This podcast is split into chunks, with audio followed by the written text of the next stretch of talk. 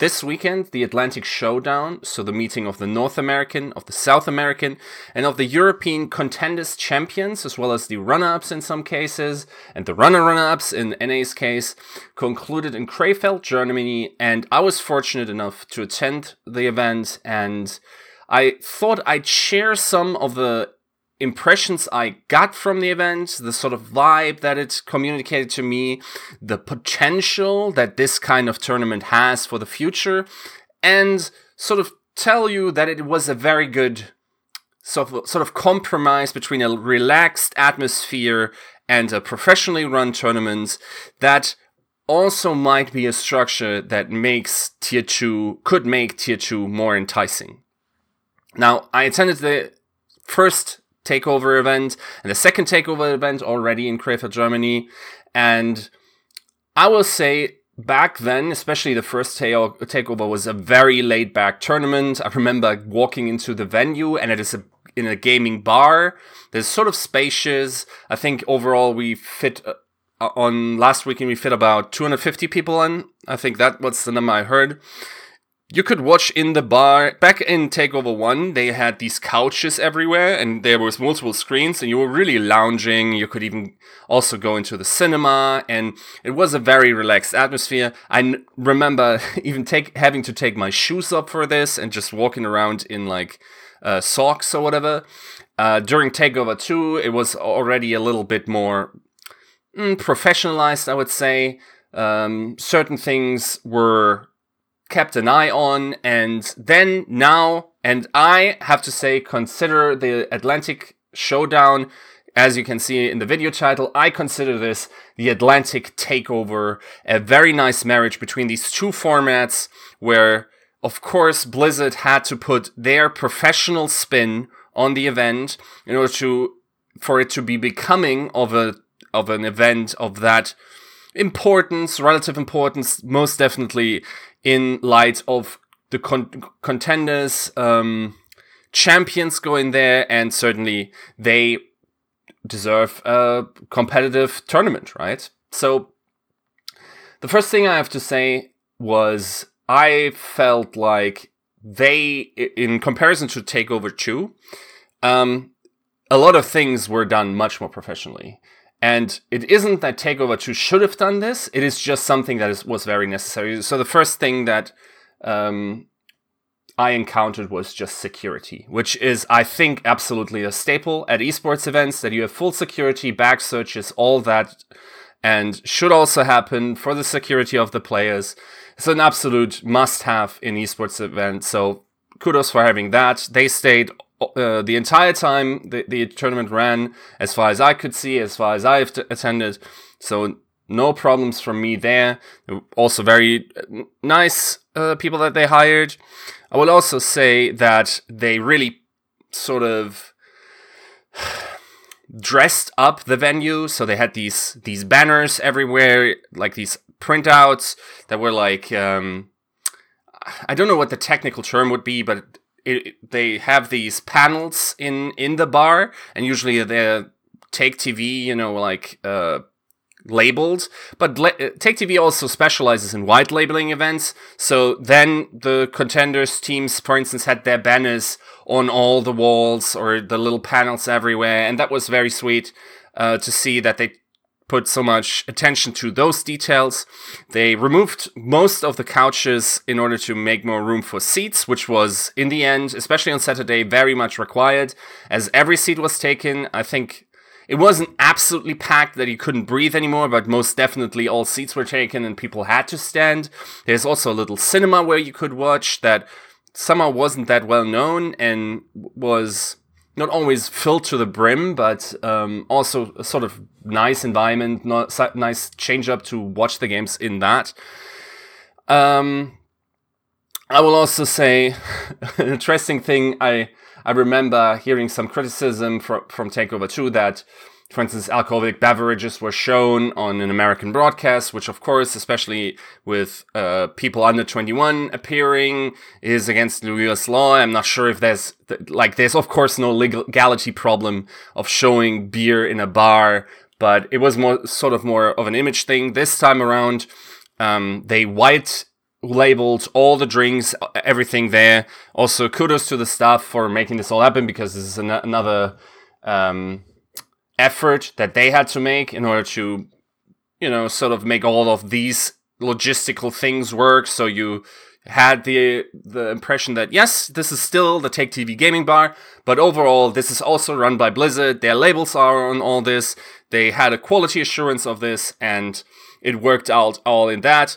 The Blizzard stuff made sure that games were going smoothly. Of course, there are some technical difficulties. I was told, for instance, that the stream wasn't running uh, on the first day, was a little choppy. Um, I talked to the guys there, literally nothing they could do. It was a provider thing. And also, they definitely do their due diligence because they have multiple connections there. So sometimes esports is like that. It didn't have impact on the bars terminals um, as we always get the observer feed directly, I think. So in, in the bud, we never had those issues. Um, I mean, the the booths lost power like twice, which wasn't big of a problem.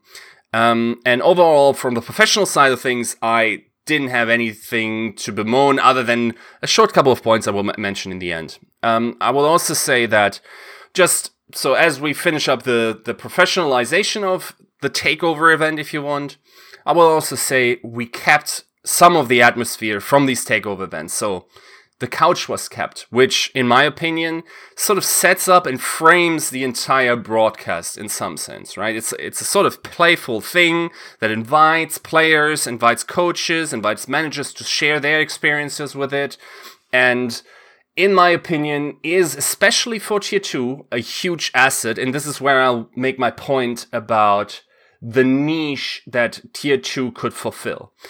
Now, of course, in a professionalized league that aspires to be in uh, of Europe of uh, international standards, especially American sports, and I'm talking about the Overwatch League here. There are certain things that you likely wouldn't be able to do on broadcast because you want to have a very professional, sort of like elevated experience of these players. They shouldn't necessarily, you know, you, you, shouldn't find out about their serial or whatever. That this is sort of like the level above that, where the games are feel heroic and you set them up in that way. Now for tier two, I think it is a very nice change of pace to sort of use that kind of familiarities, sort of that almost like that streaming formula where you show more of the personality of these tier 2 players. And that is good for certain reasons that are entwined with the challenges that tier 2 players face. Now, for one, it is hard to get your name out there. With an appearance on one of those couches, theoretically, and I will say, I think we could have expanded some of the uh, couch action. We could have had more players, but certainly a lot of people were introduced to, for instance, Fanny Astro, who was very good on it. Um, parents is one thing. I would like to see the the highlight on the players, and then maybe secondarily as the coaches. Not not saying that. Uh, that segment with uh, I I believe it was Sugar Free's dad wasn't funny. Definitely was. Definitely wouldn't cut it either. Just saying that overall, I think getting players on the, these couches logistically adds a lot of that for the players opportunities in the future. So for one, it was the first LAN event for many of these people.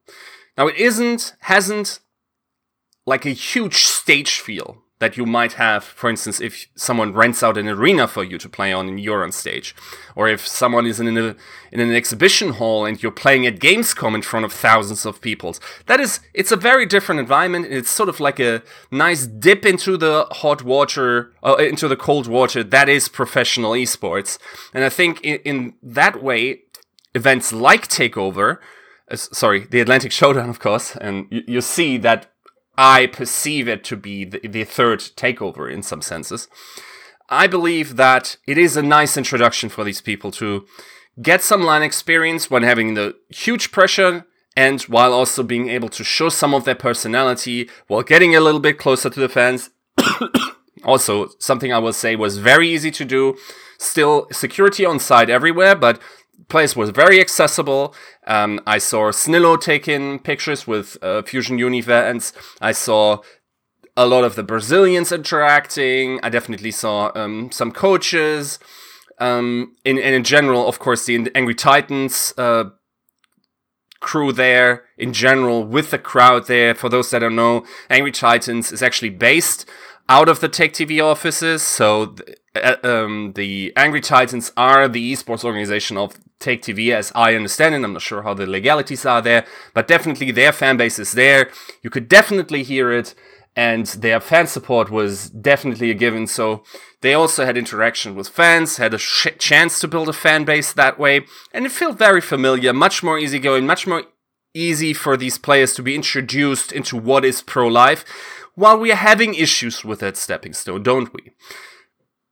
In professional sports, we of course have the gradual professionalization from the little leagues into professional sports. And when someone arrives at one of the higher leagues of the NBA, NFL, in, even in the Bundesliga or like, you know, like um, soccer leagues in general, they have played some of the big cup games. They've felt the pressure. They've talked to journalists most definitely. They've interacted with fans. All this that is there. excuse me, isn't necessarily the case in esports. With events like these, it's extremely well received. Definitely, fans were made that day just from players interacting with a crowd that po- possibly wasn't all familiar with all the players there and experience crucially was made for these players because i would say and this is a sp- pattern that i haven't seen discussed enough if you look at the top placings especially in envy and Fu- funi's case these guys had ec- had extensive experience in lan situations right so definitely the Funi crowd with all their play or four of their players come from Apex, having played in front of an uh, in a LAN environment, having played in front of a crowd. Then Snillo coming from Overwatch League, and who am I missing? Karkar. Okay, he was the only rookie on that team, and uh, in Envy's case, a lot of them were veterans. Fire, Jaru, Sharp are like staple names for um, uh, Overwatch in the West that have also participated in a bunch of LAN tournaments. So it wasn't as surprising there, right? So in overall, we can say that ex- LAN experience is very valuable, especially not just in order to get your name out there, but also to grow as a person and as a player. So in that regard, it was also a success. I'm sure that certain players will come away from this and will be much more prepared for uh, oncoming scenarios where they have to play in these uh, bigger leagues once they get recruited to possibly the Overwatch League, of course. I will also say they did nice little things for the fans. So they had cardboards everywhere with like a lot of pens, so fans could be creative with their um, with the cardboard cutouts and placards or whatever you want to call them in English. Um, and that added a little bit of flair. I think that they do that in Apex as well. Always some of the culture being transferred, some funny memes for the broadcast as well. Um, I will say that the casting couch in general, getting people in, uh, was certainly also, again, I would have liked for that to be expanded. It was once again very interesting to see how cast is cast. And I would say, for instance, and this is sort of like a side point, I wrote an article on Uber when he casted Takeover 2, and I was able to witness him in person and how he, almost as a drama actor, gesticulates and really lives the experience of the gameplay that he's casting, which directly transports into his speech. And it's that's why I again and again advocate for uh, caster cameras because you would feel the hype as well if you saw how they are interacting with the gameplay. And Uber Shouts is one example. Now, uh, at Takeover, I want to highlight most definitely jo- uh, Jaws, who also has maybe not as expressive, but definitely has some things how he interacts with his hands and how he shapes the team fights and how he cuts things apart, puts them together, and it's it's an experience, and it, it increases my enjoyment of casting in Overwatch, which usually should bring the emotion and should bring the information, but also through body language can do so in a different way. And I will say that yes, I I wouldn't put a cast cam like in the bottom left corner for everyone to see, but now and again having a little bit of these cutouts or having maybe a second stream that people could follow on the second monitor would add enjoyment to some people, and I have to say that includes me. As a result of all these things, of these cool, like fan oriented um, measurements combined with professionalization that Blizzard enacted there, the marriage worked very well for the live audience, I have to say. Especially because the the Angry Titans as the home team were able to play there and had some, at least the Atlantic uh, the game against Atlanta um, that was sort of uh, interesting to watch and also dramatic in some sense. That definitely got the crowd going. Um, I would say for a crowd of that size, and it wasn't a big stadium, again, 250 people, it was very loud.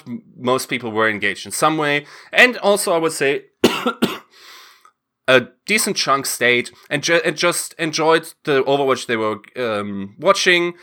I definitely experienced some um, like shifting after Angry Titans were out, maybe towards envy because Funi is like the overdog, and then people root for the underdog, and was still fairly hype in in that regard.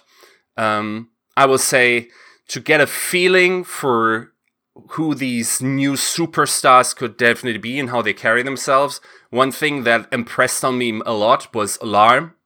I think that that guy is made out to be a superstar in the coming uh, year, not just by his gameplay, but just by how he carries himself. This certain suave, like careless, cool attitude that he brings while going to the booth is something that you usually don't see in like absolutely top performing esports players. I think that that might be if he can step on the pedal and maybe sh- maybe shit talk a little bit, I think he could be in the way he carries himself. I'm not saying I had any negative experiences, but he has that bad guy swagger, if I want to say that. Um, that was very interesting to see, just how how people interact, what their body language is. I observed uh, how coaches see this, how they, uh, know what stress they are, and that was an interesting experience from a human standpoint. And all of this resulted in a filled out venue that, especially on Saturday, was pretty packed. I'm not sure if they could have sold uh, or should have sold more uh, than that. I think it was fairly full. The, all seats were taken. It wasn't like we were standing like back to back and nobody could move. So I think it was filled to capacity, in my opinion. Maybe a couple of people more. And overall, as a live event, it was definitely an absolute um, success. And I think a lot of people would echo this statement and would also attend one of these events again, which once again speaks for the format itself. Now, the problem, of course, is that the viewership, despite the pretty okay uh, time slot that they put it in, in this big break where there's still some stuff or like we haven't had professional Overwatch in like three weeks, I think now after the Overwatch League concluded with the stage finals. So I thought, okay, maybe people will be a little bit hungry for high level play, especially uh, th- because they hopefully know that especially Funi and Envy could very well play uh, in the Overwatch League and not be last at the least. Um, so competitive teams in the general scale of the game. I thought people would tune in for that, tune in for future superstars like Alarm, um, like Nice possibly, and just enjoy that experience. And sadly, especially on the first day, but also on the second day, I think the viewership peaked at 17k, but definitely that wasn't the average. It could have been higher. Uh, that was just a number that was uh, told to me on day two, I think, uh, or day three. Um, it could have it could have peaked higher later on. I haven't looked up these numbers. That was just some something that was told in person to me, uh, and to me at this point, it is very clear that contenders as a product as it was pre- presented to me at this event and once again this is my in-person bias right from what i saw being at the event not being a viewer at at on the stream which again might be a very different experience but in my estimation doesn't have a production problem doesn't have a content problem doesn't have a lev- level of play problem and all these surrounding factors i named previously it does have a promotional problem. And here, one has to say, I don't think we had a, a, a tweet from the Play Overwatch account. I wouldn't know why this isn't a, a Play Overwatch thing. If the World Cup, for instance, is, I think the development of that tier 2 talent is definitely also in the interest of, of the game. I will say that it is also, I don't think we got a rehost I'm not 100% on that. If we didn't get one, and I think we should have gotten one the entire weekend from the uh, Overwatch League account, I understand that there might be some contracts in place with Twitch that say we gotta restream these Overwatch League games. That's in the contract. That's fine. That is not my biggest beef. I think a a, um, a host would have done wonders for the viewership because people would have realized that the content they are watching is actually worthwhile and uh, different and different tastes are satiated there. So I think overall, I'm fairly confident in saying that contenders doesn't isn't the problem in itself in how it presents itself. It has a problem in how it gets to people, and we definitely need to make uh, cut ourselves a niche out there for contenders. And I think this homely style player interviews after every after every match, like Europe, for instance, did um, during the uh, regular season in the past, and um, just getting a little bit more relaxed with this to ramp up into professional play, into uh, or absolutely professional play with the Overwatch League is a nice transition and will also appeal to a crowd that already has shown that they want that. When the Overwatch League wasn't a thing, and we had all these GosuGamers weeklies, which were as they say nowadays, scuffed in some sense, but still had a charm to it, and the cast is sold it, and the talent sort of like joking with the players, and in this regard, like just building a fan base that way that feels a little bit more intimate, a little bit more to the towards the streamer experience that we experience on Twitch. I think that is definitely a niche that we can see. Uh, I can see a future for contenders in, and I hope they continue doing these um, events. I'm also not mad at the Gauntlet not being that. I think the Gauntlet deserves to be a very prestigious, big event, and I think uh, it will be one in the OGN studios. And I'm I'm not saying we should sort of transition this to be you know more personable, but maybe the average broadcast should be, and then also the Atlantic Showdown, possibly maybe I mean, this is this is of course hard to do because I'm sure the investment Blizzard made there, they sent a bunch of team people over. All the production that had to be done with these panels and everything was certainly uh, expensive. I think for a, an event that didn't get as many viewers. I think if we start continuously is exactly inhabiting this type of niche and then ramping up into Overwatch League. So these players get into Overwatch League also already as known brands to the fans that are a little bit more personable. They get prepared better. We have better viewership. And then if we can get promotion on that product, I think we're in for a much more healthy tier two system. Thanks for watching.